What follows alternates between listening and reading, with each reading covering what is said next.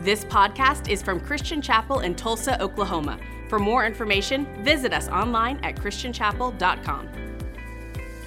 Hey, today we're continuing a series of messages that we've called Witness, Tell Your Story. And so we're exploring conversion stories in the New Testament of people who were living one way, encountered Jesus, and then lived a completely different way. And what we find in almost every single one of these stories is when Jesus changes your life, he often intends for you to share that same good news with people who live like you used to live. That it's not this idea of I follow Jesus, now I completely abandon every relationship and turn my back on everyone, but I now live as a son or daughter of God, and I use my story to connect to them and invite them to experience the same life change that I found. And so we, we've had some, some fun and explored some really powerful stories. Last week we talked about how Jesus saves passionate people. Um, today, though, it's, it's probably honestly the least fun of the stories we're going to look at because today we're going to talk about self righteous people. Um, which is probably not a, a, name any of us would gladly wear. Like, nobody's ordering the I am self righteous t shirt uh, to, to wear around town. Now, if you're unfamiliar with what that means, to be self righteous is basically to believe the idea that through your own effort, through your own rule keeping, through how good you think you can be, you can earn your place in God's kingdom. You can, through, because you, you're just so good at being good, that He's going to give you every kind of temporary thing you want and also give you eternal rewards as well. To be self righteous is to believe that you don't actually need God to follow Him, but you can do it through your own strength, through your own effort, through your own abilities. That's not something many of us would say, yes, that's who I am. And, and yet, if we're honest, and, and as we kind of talk through self righteousness, today we'll see that there is some appeal to it, and we kind of keep falling back into that trap. Um, and, and so you really got to think about well, what is it there that, that sucks us in? So as I was thinking about this the, the past couple weeks, the thought that kept coming to mind was my, my kids, they frequently introduce me to new things. I mean, all kinds of new stuff. Um, one of the things they've introduced me to in the last couple months are YouTube channels of people detailing cars. Has anybody watched any of these? They are a fascinating way to waste a lot of time. Like, I mean, they are just productivity killers. They are the classic. But so my kids, it, like most of the things my kids watch, it started with me making fun of them for watching it. And so I would, I would walk through the room of, I can't believe you'd waste your time with that. And then I noticed I, I just like stood behind the couch and still telling them, like, guys, this is really dumb. I can't believe you're and I'd just stop and I'd be completely locked in on it. And, and so it's not, they weren't watching people detailing like nice cars. It was people detailing just absolute dumpster fire cars, right? Where, where people will bring them in. So sometimes they buy them at auction, but more often than not, it's somebody driving in a car that they have destroyed almost to the point that, that it can't be recognized. Right? And, and so a lot of these guys, when they start cleaning it, the first thing they do is they slap on the, the thick rubber gloves. Um, and then they start pulling stuff out of the trunk and out of the. One of the ones we watched was a minivan uh, that a mom and her, I mean, it looked like there had been an army of toddlers living in there unsupervised for about 10 years. Just, the, I mean, the, the trash was like my knee high in the back. I think they just crawled on the top of it to get to their seats. And so this guy begins the process of cleaning it. And so obviously they start with the, the trash removal and they're pulling things out and they're describing how it smells and all of these types of things. And then they finally get down to what you think is the carpet, um, but there's actually still a thick layer of stuff. So they'll vacuum what they can can, and then they shampoo what they can't, and then they steam some other things, and then they tell you the products they're using and all the elbow grease that goes into it, and you're getting like the elapsed timer telling you how long this is taken. And then they give you like the, the, the shot at the end where they pour out the dirty water of all of the things that they've sucked out, and it looks worse than any like stagnant pond you've ever seen in your life. And then they start steaming the air vents and they start buffing the outside. And, and at the end of it, it it's went from looking like a dumpster on wheels to something you actually would be okay to get inside of. And, and it's just, it's basically following the same formula of every DIY show that you've ever watched of here's something that was broke, that was old, that was gross. Here's what we did to make it better, and here's the end result and how nice it looks now. And in that process, whether it's detailing cars, rehabbing homes, uh, any other thing in life, there is something inside of all of us that we love the idea of we can take something broken and through our own effort and ingenuity, we can make it like new again. And at its core, that is the appeal of being self righteous. That we recognize there are things broken in us, there are things broken in the world. And so, if I can just be disciplined, if I can just be good enough, then I, through my own effort, can be acceptable to God and can contribute to the health of the world around me. And regardless of if you grew up in a, in a Christian church or in some other religion or with no religion at all, most of us, somewhere along the way, adopt the idea that good people are spiritual people and spiritual people are good people. And so what we think is, well, if I want to be good, I need to be spiritual. If I'm going to be spiritual, then I need to be good. And Jesus comes to address all of these things, but without Jesus, all we're really left with is the pursuit of rules and regulations to try to make ourselves good. And so you see this in the church where Jesus comes and reveals himself as the way, the truth, and the life, the fulfillment of the law, and says, No one comes to the Father except through him. And we look at him and we say, That sounds awesome, but I think I'll try rules instead. I'm just going to I'm going to do the right things. I'm going to say the right things. I'm going to go to the right places. I'm not going to do all of the other things. And I will just be good enough that Jesus will have to love me. Outside of the Christian faith, the major religions of the world follow this model as well of we're just going to give you a list of rules and if you do these things often enough and long enough, you will receive temporary reward and in some cases eternal reward as well. There's something in the human heart that wants to prove we're good enough. And for some of us, as we go down this self righteous path, what we discover is we actually are good at keeping rules. And how many of you would say, I, I love a good set of rules? Like, there's nothing, if you're playing a board game with family and friends, the first thing you do is read the rules. Anybody? Yeah, yeah. How many of you, your family or friends, will be playing a board game and you'll come in to read the rules to make sure they're doing it correctly? Yeah, that's, that's its own, like, you need counseling for that. You know, just they're having fun, leave them alone, okay?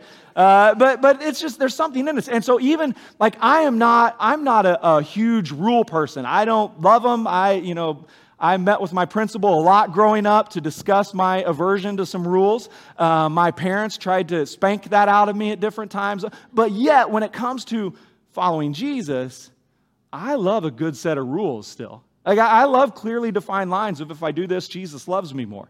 If I do that, I'm better than everyone else around me, right? And so self righteousness, it, it, appeals to us in different ways. It appeals to us as it adds order and structure to my life. Others of us, it appeals from a sense of it's a scorecard where I know how well I'm doing compared to everyone else. I'm doing better at following the rules than they are. For, for some of us, we think it's the way that we ensure we're going to receive God's best and God's blessing. We're just going to do all the right things all the time. You might have even grown up in churches where self righteousness became a little more institutionalized and, and came off as legalism. With this idea of, hey, if you're really a follower of Jesus, here are the seven things you do, and here's the 7,000 things you don't do. Right? Because the don'ts are always much longer and more detailed than the do's.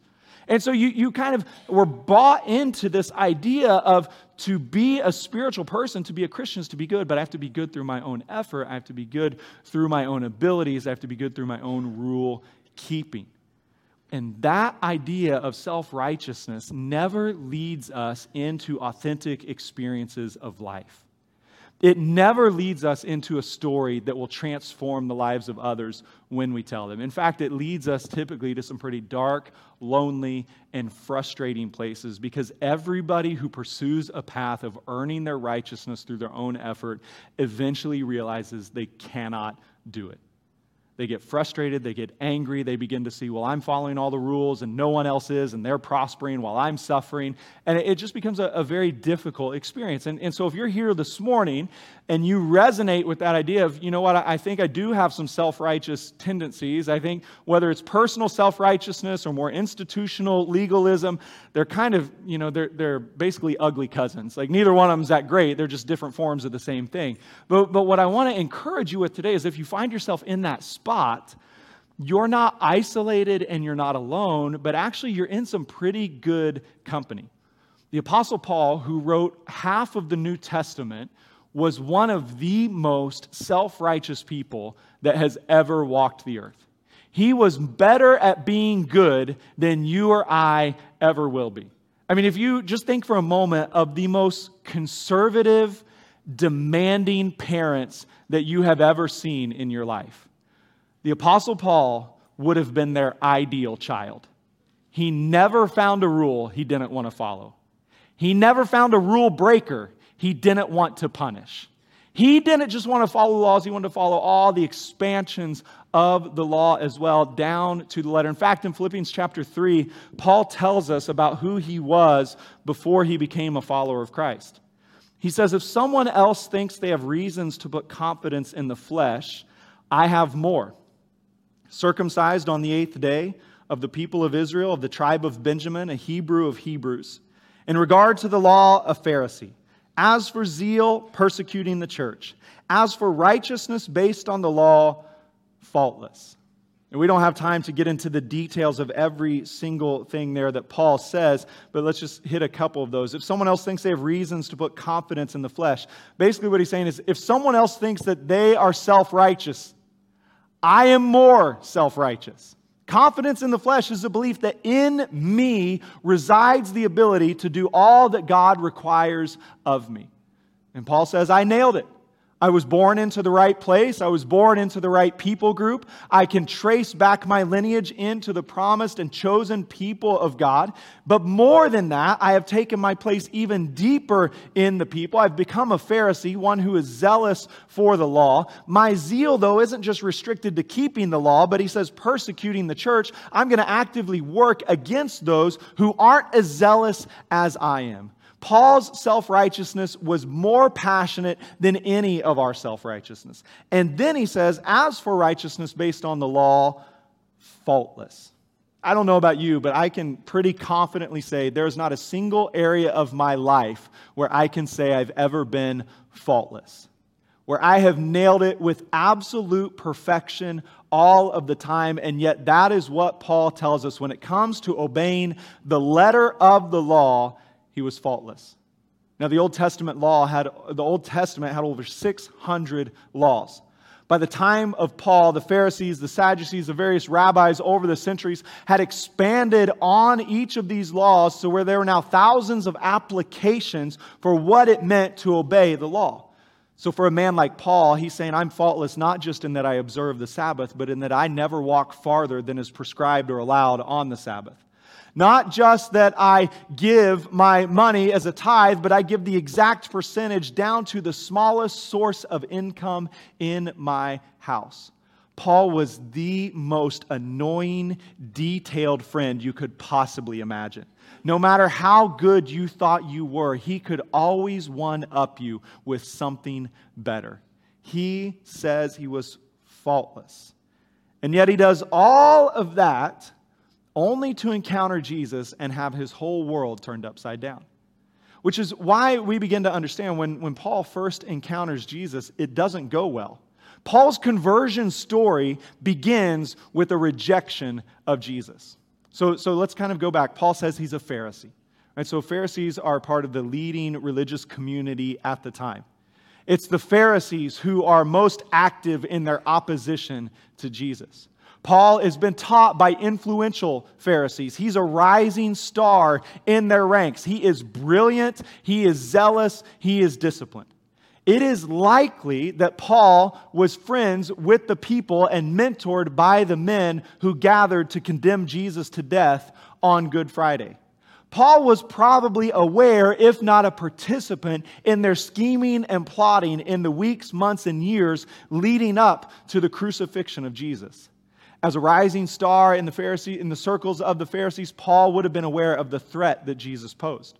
Because Jesus went around teaching, I haven't come to abolish the law, I've come to fulfill it. But for somebody like Paul, those are the same thing. If people aren't obeying all the law, they might, as not, they might as well not obey any of it. And Jesus comes and says, Hey, I'm the way, the truth, and the life. No one comes to the Father except through me. And all of these were deeply, deeply offensive to someone like Paul, to the point where he begins to actively persecute the early church. Now, we're never given a story in the New Testament of did Jesus and Paul have an interaction before the crucifixion of Jesus? Was Paul gathered in the crowd at some point, witnessing the miracles, listening to the teaching? When the Pharisees came with questions, was Paul there with them? We don't know, but what we can be pretty confident of is whether he was there or not, he shared the same mindset, he shared the same perspective, and his zeal for the law led him to become one of the first persecutors of the church. As we flip over to Acts chapter 9, we pick up the story of Paul before he encounters Jesus. In verse 1, it's again before his conversion, he's still known as Saul. It says, Meanwhile, Saul was still breathing out murderous threats against the Lord's disciples. He went to the high priest and asked him for letters to the synagogues in Damascus, so that if he found any there who belonged to the way, whether men or women, he might take them as prisoners to Jerusalem. So again, when Jesus shows up in Paul's world, Paul's first response is to reject him. He doesn't want anything to do with him. Paul is passionate about the law. Jesus comes to fulfill the law, which Paul sees as a rejection of the law. So he rejects Jesus and he rejects anyone who associates with Jesus. It's one of the examples we see in Scripture where self righteousness will always distort your view of reality. Paul had come to worship the law more than he worshiped the God who gave the law. He worshiped the law more than he worshiped the purpose of the law, which was to reveal that we could never keep it on our own, and we were in desperate need of a Savior who could fulfill it for us. But Paul becomes so devoted to the law, so certain of his own righteousness, so proud of his own effort, that when the Son of God came, his vision was blurred to the point he couldn't even recognize him. More than that, Paul decides this new movement must be eliminated. The first Christian martyr, his story is told just a, a, chapter or two earlier in the book of Acts. His name is Stephen. He's preaching the gospel. He's rejected by the religious leaders. They drag him out, they stone him, and they kill him. And in the story, it says that those who stoned Stephen laid their coats at the, the feet of a man named Saul who was there giving his approval. See, Saul, he wasn't just saying, I don't want anything to do with Jesus. He was actively participating in the destruction of the church that Jesus had started, which was active participation in an attempt to destroy Jesus. Self righteousness always twists our vision in this way. It twists our view of the world. It makes us do things that we said we would never do. In Paul's case, it continues by Acts chapter 9. It says, Now Saul was still breathing out murderous threats against the church and the Lord's disciples. Again, he is actively opposed. He's saying, I want to go here, I want to go there. He gets letters from the religious leaders to go to city, the city of Damascus to knock down doors and drag people out who follow Jesus and throw them into prison. Paul's self righteousness, his zeal, has turned him into an angry and violent man. It's made him unrighteously self righteous. And we still see this impact of self righteousness in our world. Where people, because of their devotion either to what they think is following Jesus or what they think is following the rules of their own religion, it isolates them, it separates them from others, but it also somehow embeds a hatred of those who are not exactly like them and don't agree perfectly with them. And then we begin to act in immoral ways to try to uphold our moral standards. Paul's love for the law was causing him to try to kill those that he thought were breaking it. You see this in churches, you see this in families, you see this in other religions of the world, where when we fall in love with our own self righteousness, we fall in love with ourselves and we begin to hate everyone else who's different or not as good as we are creates division, it creates isolation, it creates loneliness, it, it creates all sorts of unrighteous behaviors. We see it in Paul, and if we're honest, we've probably seen it in ourselves. If you give in to the temptation of self righteousness, what you've noticed in your life is it never leads you into an experience of the fruit of the Spirit. Being self righteous has never made anyone more loving, it's never made anyone kind. It's never made anyone patient. It's never given anyone self control. Self righteousness always makes your heart grow cold. It always makes your heart grow hard. It always makes you look for enemies around every corner and behind every bush. It makes you advocate for the destruction of everyone who's different from you. If we want to make it a, a little more personal, we say if, if you've recognized self righteousness in your life, you can look at the distance it's created in your marriage. Or maybe you married someone who's just like you and you're like, no, we love it. We follow all the rules together and we hate everyone else. Our favorite pastime is to talk about how much better we are than a whole world. Like we go to a home group and then we go home. We're like, we are really nailing it, and those people are all screw ups, right? And, and you might have that view. And you, but here's what I promise you it's creating distance between you and your kids. Because self righteous parents are never loving, they're never kind, they're never gracious, they're never merciful. They are hard, they're angry, they're judgmental, they create wedges in families. If you're part of a church where you're convinced we're the only 50 people in the world who really have ever understood the gospel, right? It doesn't make you a city on a hill, a light shining in the darkness. It makes you a small, little, judgmental circle of people with closed doors, closed hearts, and closed minds. Self righteousness is not the way of Jesus. And self righteousness never leads to experiences of life. And so, if, if you, like me, recognize there are parts of your heart that tend to fall into self righteous patterns and behaviors, there are self righteous thought patterns that, that continue to kind of creep up and pop up. It, it's not that you just say, well, this is just who I am, but you are going to actively oppose these things because you know they lead you down a path that leads away from Jesus. But again, the, the good news is Jesus loves self righteous people. Right? We would have expected him to see a man like Saul there when Stephen is stoned, persecuting the church, trying to drag men and women into prison. And what we would have expected is Jesus to look at a man like Saul and say, I'll take care of this myself. Right? I will end this threat. And have you ever stopped to think that while Saul is on his journey to Damascus, there's most likely a group of believers in Jerusalem and perhaps a group of believers in Damascus who were actively praying for the failure of Saul. They're asking the Lord to protect them from him. Some of them are probably praying some pretty direct prayers of, Lord, will you just wipe him off the face of the earth? Right? They're going back to some of those Davidic psalms of, Lord, smite my enemies, make him childless, all of these types of things. They don't want anything to do with him. And what we would expect Jesus to do is keep a man like Saul at an arm's length because he's dangerous, because he's violent, because he's angry, because he's so zealous, it causes him to overreact again and again and again. And yet, as you keep reading in Acts chapter 9, what you see is not only does Jesus not reject Saul, but he welcomes him in. And he gives the persecutor the opportunity to become the preacher. He gives the one who is causing harm the opportunity to become the one who brings healing. As you keep reading Acts chapter 9, you skip down a couple verses to verse 3, and it says, As he neared Damascus on his journey, suddenly a light from heaven flashed around him.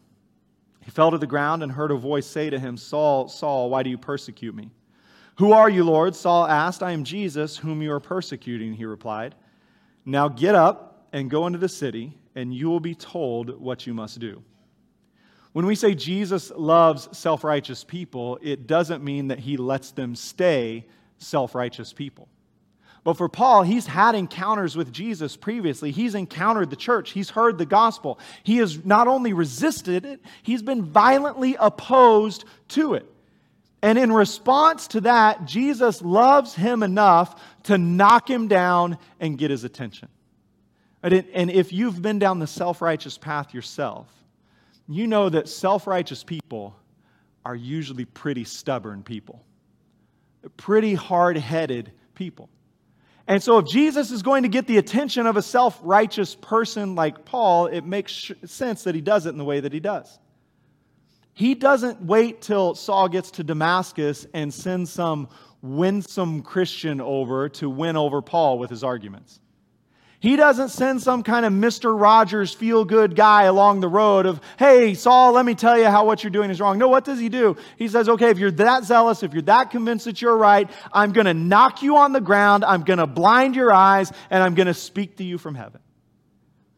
And if you've ever encountered someone who was formerly a self righteous person, they can often tell you about some of these moments when God spoke directly and powerfully to them to reveal the path you're on is not leading to life.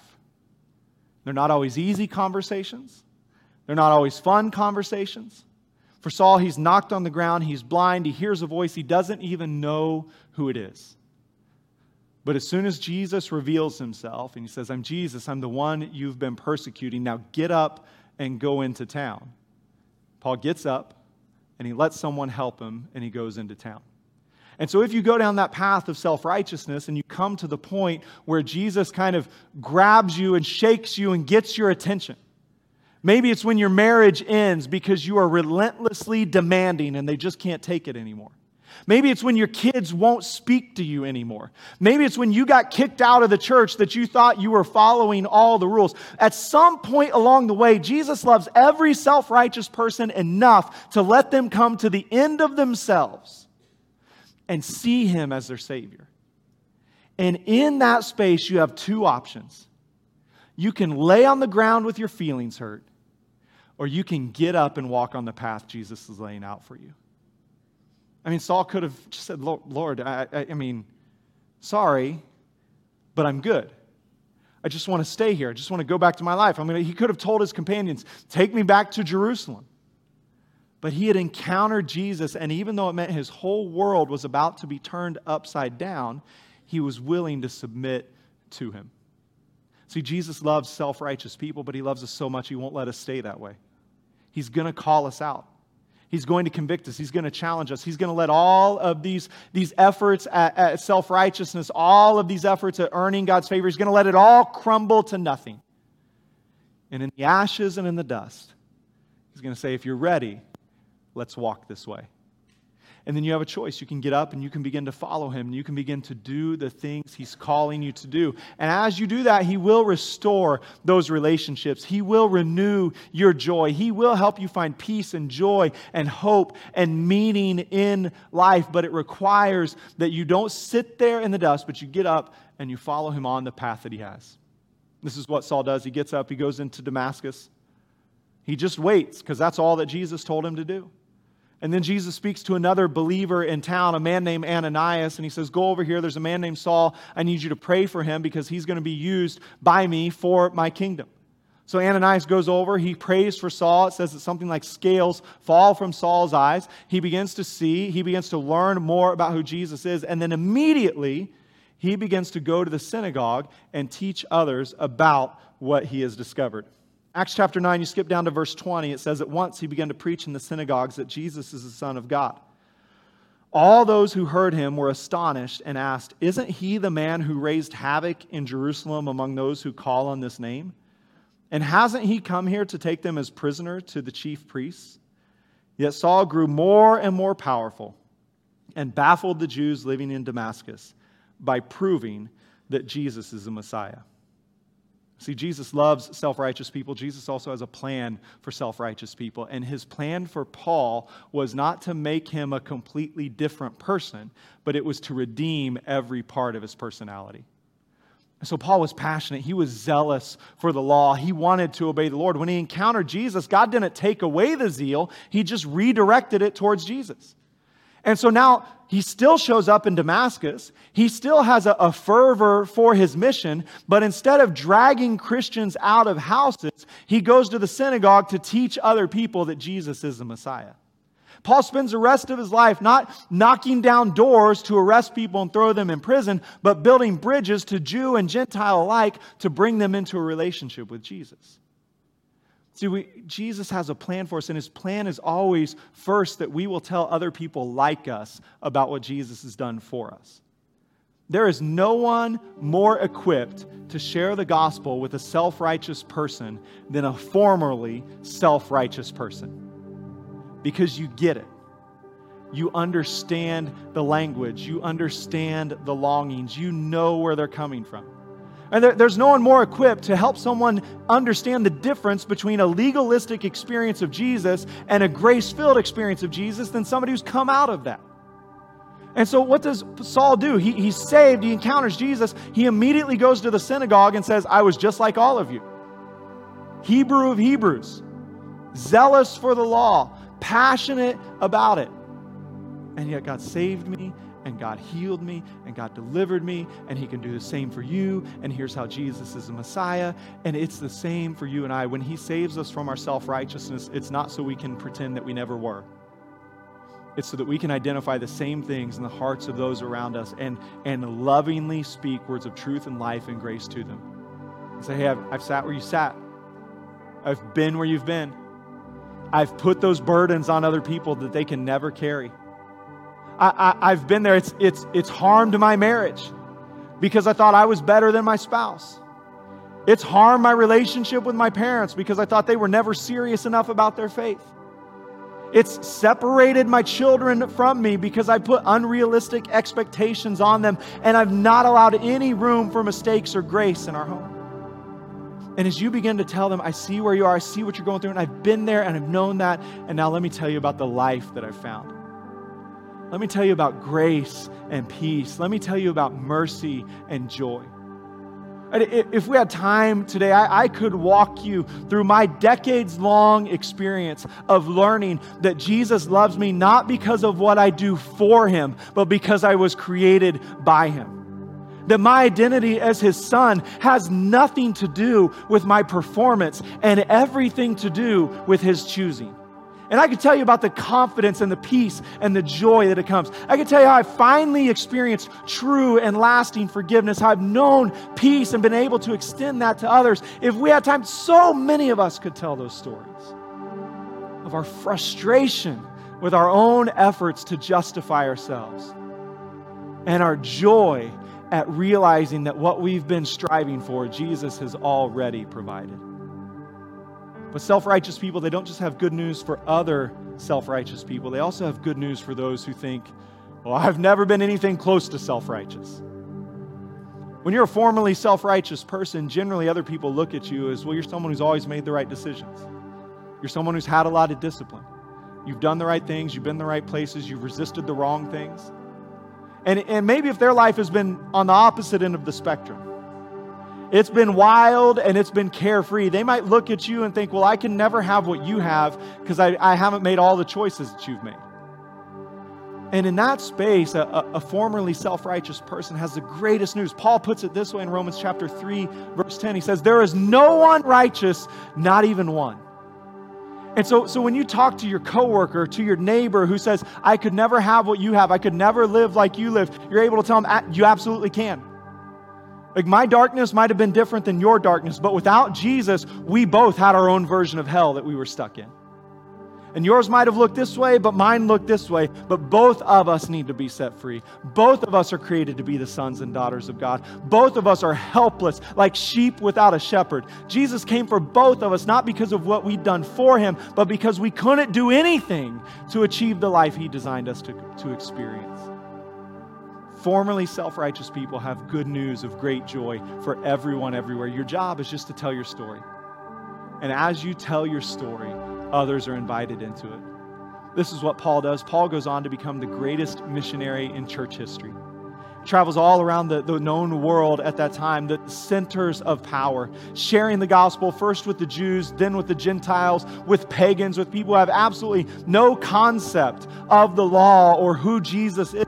Everywhere he goes, Paul tells his story. This is who I was, this is what Jesus did, and this is who I am. And we're invited into the same experience where we lay down all of our attempts to earn God's favor and His blessing, and we just genuinely receive His grace, His forgiveness, and His mercy. The good news of the gospel is no matter how good you think you are, you'll never be good enough. And also, no matter how bad you think you are, you're never beyond Christ's love and redemption. And so this morning, we come to receive that new life. We come to lay down everything we've put our hope and trust in except for Jesus Christ his life, death, and resurrection. You stand with me? I'm going to pray for us, and the band's going to lead us in a final song. Jesus, we come to you today, and we're thankful that you have moved towards us. It wasn't our righteousness that attracted you, but it was our brokenness that compelled you to enter into the world, to offer yourself as a sacrifice, and to invite us into new life. And so, Jesus, we come this morning to lay down everything we have put our hope in, to lay down everything we think justifies us or makes us worthy, to lay down everything that we think elevates us above others or separates us somehow from the rest of the world. And as we lay those things down, we come only to receive you as our source of grace and new life. We come knowing, Lord, that we have empty hands. We come with nothing that could possibly earn your love and new life. Yet you offer it to us freely. So we receive it and we walk in it.